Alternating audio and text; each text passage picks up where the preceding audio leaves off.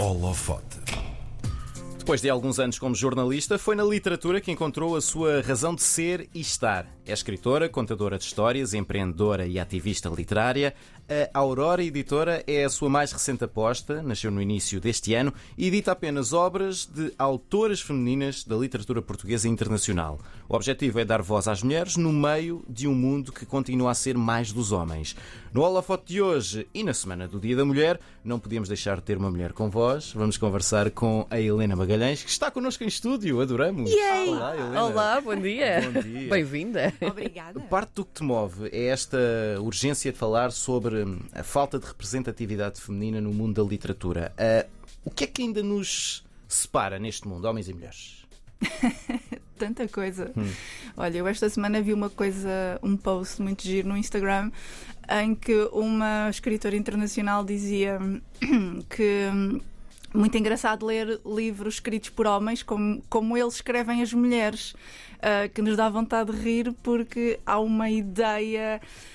hum, nós, nós sociedade, não só em Portugal, mas no mundo inteiro, nós que crescemos muito habituados a ler as mulheres escritas pela visão dos homens, É verdade? que é muito diferente daquilo que são as mulheres na realidade. E há, uma, há um grande embelezamento ah, e uma grande hum, sexualidade da personagem feminina na literatura masculina, que foi como nós nos habituámos a, a ler. E quando agora começa a haver homens escritos por mulheres, ah, vêm dizer que é muito irreal.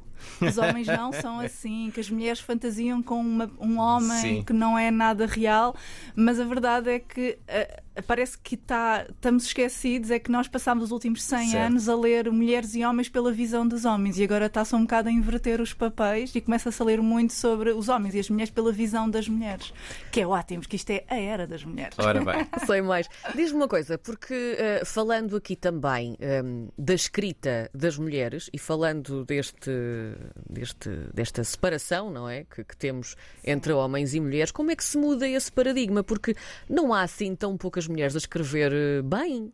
Agora há cada vez mais. Pronto, Eh, há cada é? vez mais agora, finalmente. E, hum, e nós achamos que isto é uma coisa muito só de Portugal, mas não é.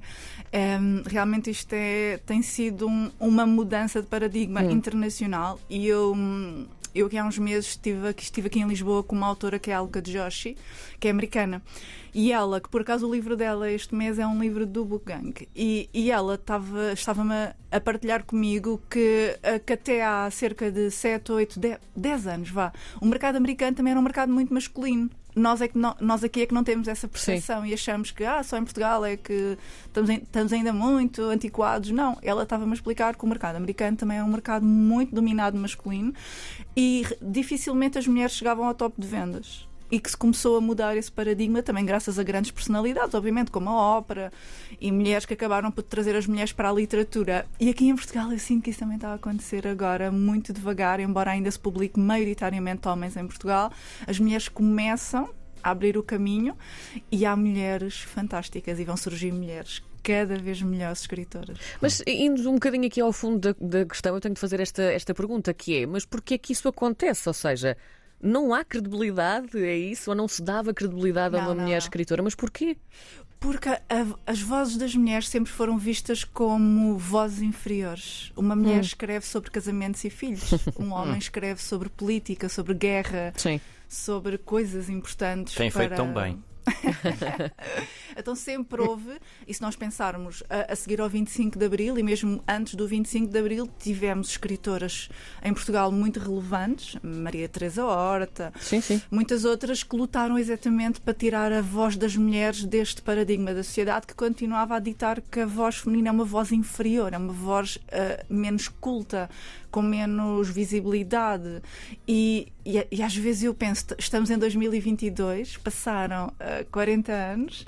Mas continuamos igual. Em Portugal, a voz das mulheres continua a ser catalogada para uma voz com menos qualidade. E, e basta, por exemplo, irmos ver os vencedores de prémios em Portugal. Uhum. Hum, pode ser um trabalho giro para fazer de casa, mas 90% dos vencedores de prémios em Portugal são homens. Muito, há uma diferença muito grande. Helena, quando é que tu começaste a perceber que havia esta necessidade de criar uma editora como a Aurora? Olha, Acho que se calhar faz sentido começar por dizer que em 2019 eu criei o Book Gang, uhum. que era um clube do livro onde se lia mulheres essencialmente, e era um bocado no sentido de uh, trazer livros escritos por mulheres para, um, para o grande público, para a geração de hoje, incentivar a leitura.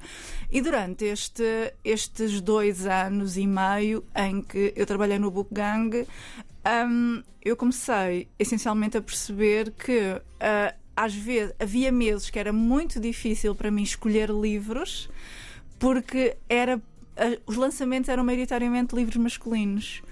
E foi exatamente quando eu comecei a pensar: as, as, as, editoras já estão a apostar muito em novas vozes e em literatura contemporânea feminina, mas há tantos livros que eu acho que faziam sentido ser publicados cá em Portugal. E depois, quando entramos naquele na maior eh, problemática que é a dificuldade que é publicar novos autores, homens e mulheres, uhum. em Portugal.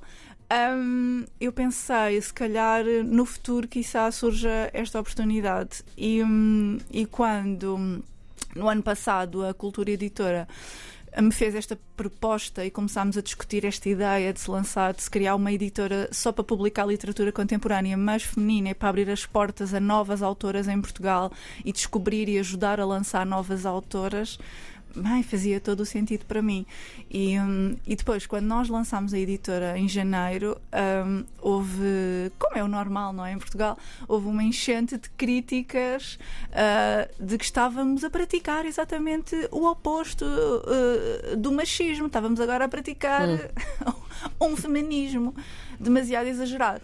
Mas aquilo que eu mais explico é: eu acho que se as pessoas refletirem que nós passámos os últimos 100 anos a ler homens em Portugal e a maioritariamente dos novos autores publicados são homens, se forem às livrarias e derem uma olhadela às prateleiras da ficção lusófona, eu acho que em cada 10 homens há uma mulher, ou mais até, uh, se calhar faz sentido perceber-se porque é que fazia falta uma, uma editora só para publicar mulheres e para abrir este espaço e tentar. Não queremos anular os homens, nós só queremos abrir um bocadinho as portas às mulheres. porque para publicar homens já há outras editoras. É verdade. Porquê a Aurora? Conta-nos lá. Olha, a Aurora a Aurora representa para mim exatamente um novo caminho, não é? Um, um novo amanhecer, uma nova, uma nova etapa. E quando estávamos a, a refletir que nome poderíamos chamar à editora, um, fazia sentido de repente ser a Aurora, porque a Aurora é exatamente aquele momento, não é? Aquele momento uhum. entre a noite e o dia em que parece que há muita magia, aquela beleza da madrugada. E acima de tudo, porque a Aurora é um novo caminho, uma, um novo começo. E nós pensámos, a Aurora representa o que nós queremos fazer, que é um novo caminho na literatura em que as mulheres poderão, se calhar, ter as portas mais abertas Sim. em Portugal. Hum. Dentro da Aurora, quais são as tuas funções? O que, é que, o que é que tu fazes exatamente lá dentro? Quais são os teus poderes? os meus poderes, que isto é uma palavra ótima. Os meus poderes são de escolher eh, os livros que vamos publicar, tanto os internacionais como uhum. os portugueses. E agora o meu poder atual não é um poder muito divertido, que é ler dezenas e dezenas e dezenas de manuscritos. Como é que isso se faz? Eu, eu, eu, eu faço esta pergunta porque uh, eu sou um leitor muito lento. Agora ler, mas sou um leitor muito lento. Uma pessoa que tem de ler dezenas de, de, de manuscritos para decidir o que é que vai para a frente ou não, como é que, como é que isso se faz? Olha, essencial... Saltas uns parágrafos? Sim, saltamos parágrafos, sim, lemos muito na diagonal, claro. Sim. Mas nos livros internacionais, à partida, uh, já recebemos um resumo de, da história, já recebemos toda a explicação do que é que é a história antes de estarmos a ler aquilo a fundo. E depois, nos portugueses, eu peço sempre às pessoas, quando enviam um manuscrito, para enviarem um resumo para resumirem logo a história, para entender se a história faz sentido, se tem potencial, depois de passarmos, antes de passarmos à leitura efetivamente. Mas eu, além de ser uma leitora rápida, Sim. já sou um bocadinho mais rápida. Invejo. também le... não se faz uma leitura tão aprofundada quando, quando estou a ler, porque não dá. Eu neste momento tenho, não sei, dezenas dezenas. Então acaba por ser uma leitura muito mais na diagonal, só para ver se, se o livro tem, tem potencial. E agora, o que está a ser mais difícil para mim, que também, é um, também vai ser um processo de, de, de crescimento pessoal, é que hum, é sair um bocado dos meus gostos pessoais. Sim. E não é que eu acho que é o mais difícil. E eu, por exemplo, li, hum, li há pouco tempo um manuscrito de um livro que está a ter imenso sucesso lá fora eu gostei muito, eu pessoalmente gostei. Mas depois tive que fazer aquele trabalho de, ok, eu gostei, mas isto é um livro que publicado em Portugal vai fazer sentido, tem público Sim. em Portugal, porque não representa a nossa realidade. Se calhar não é um livro muito fácil vender cá, se calhar é melhor não sermos nós a arriscar nele, porque somos muito pequeninos, que sejam os grandes a arriscar nesses livros. Mas, ou seja, sair dos meus gostos pessoais, se calhar vai ser o meu maior desafio a tentar perceber, ok, isto não é um livro assim que eu pessoalmente gosto muito, mas faz muito sentido publicá-lo e a história faz muito sentido e consigo ver público para isto. Quando é um livro nacional e ainda não foi publicado, tu tens aquele, falando outra vez em poderes, tens o poder de ir lá mexer no conteúdo e dizer, olha, se calhar mais assim, menos assim, ou, Sim, ou nisso sim. não mexe. Tem- não, tem que se fazer esse trabalho de edição, sim, muito, muito grande. Agora, em março, no final deste mês, vamos, vamos publicar o livro da Susana Amar Velho. E, hum, e lá está este trabalho que mais, mais um desafio para mim. Que às é difícil para mim, às vezes, dizer ah, ao autor que aquilo que ele escreveu não faz sentido, não é? Mas depois, depois eu penso no meu lado pessoal, ah, a minha editora também faz isso comigo, não é? Sem qualquer vergonha. E, e agora hum, estamos agora a trabalhar num novo livro e ela também me diz: "Ah, Helena, esta parte, isto não faz sentido nenhum. Tira isto. Ou diz-me coisas do género: isto está brega. que é incrível. Isto está brega, Helena. Falando destas próximas gerações, ainda de pessoas que, que vão ler livros, que tipo de mulheres é que tu gostavas que essas gerações ahm, tivessem a oportunidade de ler e porquê?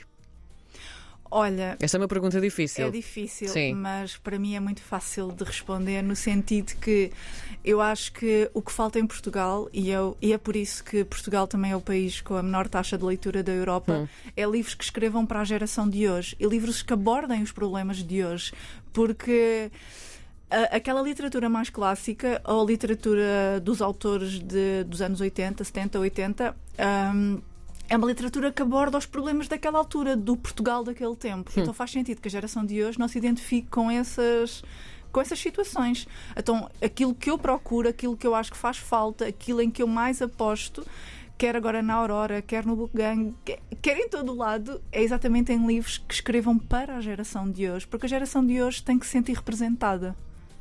Porque senão não faz sentido ler, não é? E é por aí que vai a literatura em Portugal? É por aí Achas que é esse o caminho?